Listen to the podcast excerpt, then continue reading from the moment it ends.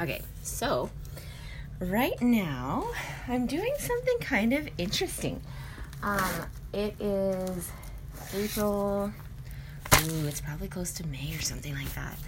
It's like April 25th was Sunday, 6th Monday, 7th Tuesday, 28th was Wednesday, 29th was Thursday, yesterday was Friday, 30th. And I always forget if it's like 30th, 31st, or 1st for like the beginning of the next month. But, anyways, I'm doing something kind of interesting right now. I'm like having this experience with my life where I'm realizing there's certain things that I want to become an always in my life.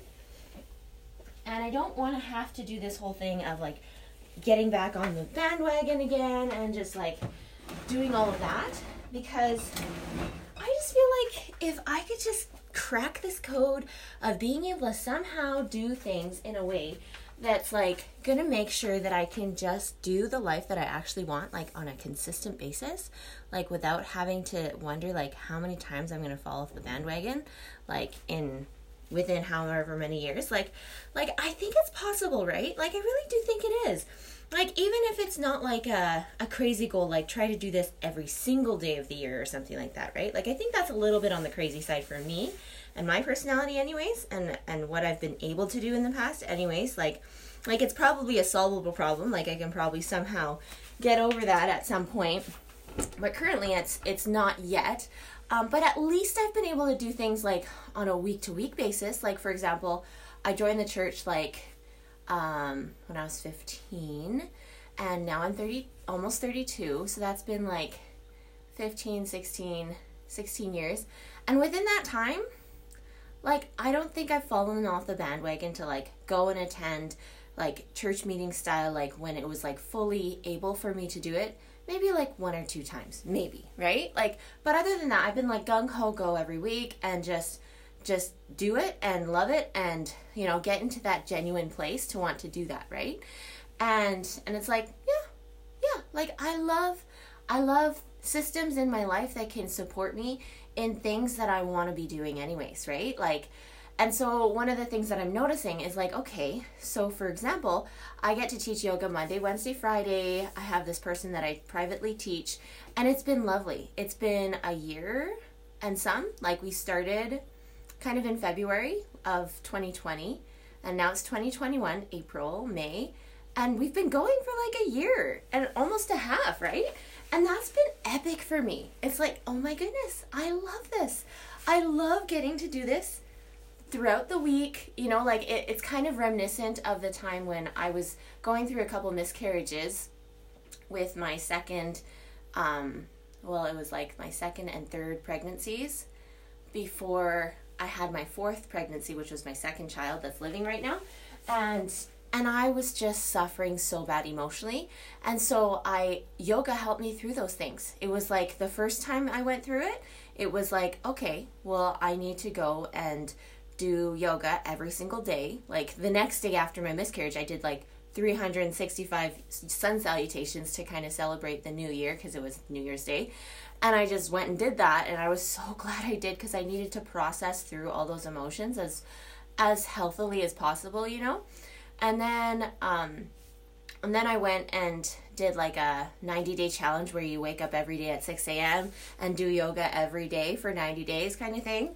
And and like not even just like the sit around kind of yoga, but like the hardcore kind of like work your bum, like work your body kind of yoga. I was like, holy smokes, this is really not my jam. Like, but I, I really just needed something to just kind of boot camp me into something that that got my mind off of those all those emotional trials.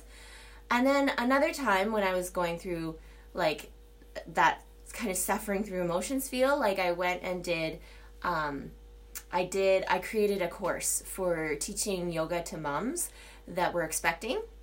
And so that was really lovely because it was like if I couldn't have a baby, at least I could help other people who were already going to have a baby and help them enjoy that experience. So it was so healing for me to create this this way for them to just get to learn about themselves, about their baby, about their bodies, and and just have this clarity of mind perspective, this soothing, warm kind of space where they could feel held you know, in the same way that they're choosing to hold this baby, like them being mothered themselves by like this, like the way that I did it before is not the way that I would do it moving forward because now I have way more perspective about Heavenly Father, Heavenly Mother, Jesus Christ. Like, just I allow for them to be a part of my meditations when I go into it now.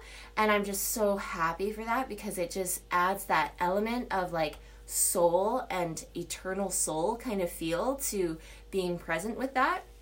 And I'm just so happy to do those kinds of things. So, this is kind of my little podcast thing to just kind of do my pre spiel about like how I'm feeling, like my pre brief about all the things that I want to do, right? Like it's like I want to I want to make sure yoga is a part of my life even more, right? Like I teach one person 3 times a week right now, but and I want to do at least two people like 3 times a week, right?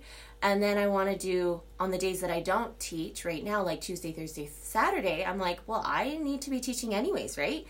If I can't find someone to teach, I'll create another podcast or I'll create like a video of me teaching or something like that. But like other than that, like I just I just want I'm like this yoga missionary lady for some reason. I don't know how this happened. Like cuz I'm just like that's like what I pray for. I'm like, "Could you please help me find someone that wants to do yoga?" Right? Like I just like this person. I'm like I'm like I don't I'm not like desperate because I know how that goes, right? Like it doesn't work for the teacher to be so much more involved in in wanting to be taught to in wanting to teach more than the student wants to be taught, right? Like that just is the lamest ex- experience ever. And I'm not into doing that all over again. Not that I've really done it with yoga. Usually people are pretty upfront from the get-go like if they don't like it, they don't do it. Um, if they try it, they try it and then they're done, you know? Um, so I don't really have that with that. I've just had it with other instances with teaching younger people that just like kind of drag their feet through for like a year because they haven't learned how to like have the confidence to be upfront yet to share with someone older than them like I'm done, like I don't like this anymore kind of thing. Anyways. So, um so that's kind of some of the things I've been thinking about and I just been so grateful. I just like realized I have a sliver on my foot and I just needed to pull it out. Um, I just did that. That's awesome. Um, so, anyways, I'm just super grateful because, like, at least I have that awareness. And then the other part that I'm like, oh, yeah, scriptures. Like, I'm reading this beautiful book right now, like the exact beautiful book that I need to be reading right now, Leaning on Jesus by Michelle Wilson. Boom. Boom, boom, boom. Like, I love when I get to read these books where it's like literally you cannot put it down. It's so great and captivating, and you just like, you just have a little mini retreat to yourself as you're reading it every time. And it's so refreshing. And it's just like, yes, of course. I love this. I love everything about it. Let's do more, right? And and so it, it's like it's like guilt-free chocolate. That's what I feel like this book is. It's like the best. It's like eternal, like fluffy cloud chocolate. Like that's what I talk about with my husband sometimes. I'm like, could we just like go and buy like some pretend chocolate cake and pretend like e- like have a big buffet of pretend food and we could just like eat it all up and it doesn't actually go into our bodies? Like could we just have that moment? Because like you know we've both kind of decided to be on this bandwagon right now to just like really be very minimalist very like focused on everything we put in our body that it actually is legitimately supportive to the organs inside. And so, because of that, it's kind of made some of our food choices a little bland, a little not exciting, a little bit just like not blah to altogether, but it it's kind of it hasn't like squeezed out the life out of you know like the fun of food, um, and at the same time, it's kind of made it this situation where it's like we don't really focus a lot of energy on the food anymore, you know, because we we know the basics that we need to be eating, so we just kind of have it around and we just kind of do it and then we focus a lot of our energies doing other things. So we don't like try to, you know, focus so much on food stuff when like we feel like we've we've got the basics down, so we're just going to have it as is and then like move on with other parts of our life so like but every so often it's like you i feel that that urge to want to be treated but i really don't love the consequences of having treats and like you know those kinds of like de- delicate delicacy type things because typically whenever i've been in like experiences like that most people don't know how to make delicacies that are actually health giving to the body. Like unless if I'm going to go and see like visit someone that's like a raw vegan chef person and I'll know like they legit know how to like make things out of no sugar and stuff and make it taste amazing, and make things out of vegetables and make it taste amazing and like literally my body feels like it's going through a massage as I'm eating it. Plus my mouth is going through a massage. It's like the best I don't know, like that that niche, ethnicity, whatever of food, foodie life world is like one of my favorites. I'm like, I don't know if I eat vegan because I'm actually vegan per se, or because I'm literally like hooked on the, you know, like all of the background philosophies and methodology, whatever science stuff or if I legitimately just really like it as an ethnic food. Like because because it actually is my favorite ethnic food. And so it's like, you know, some people love their curries like Indian food or they love their Chinese food or they love whatever. And it's like it's as if I'm like religiously like no, if you are not eating anything else but Chinese food or like but Indian food, I can't have it. It's against my religion to eat anything that's that's not Indian food, right? Like it's like I kind of feel like that crazy person. Like I just but at this and at the same time it's like it's my happy place. It just is, right? Like I have to be honest about what I actually like to put in my body. and it's okay. We all have our quirks. And anyways, um I am so grateful. I'm grateful that um I have scriptures.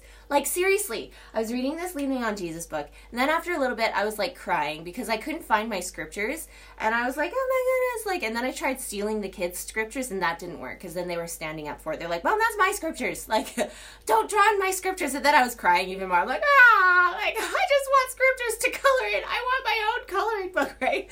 And then I was like, okay, fine, fine. I'm gonna get my own scriptures today. I don't care how much it costs thankfully it was only like a dollar fifty because I got it at the used store, right? And so I got them. I have this like amazing, huge Doctrine and Covenants. It's got Book of Mormon, Doctrine and Covenants, and Pearl of Great Price. And then I got myself a new version of this like new approach to studying Book of Mormon, um, organized by events emphasizing narrators by the Rosenvalls.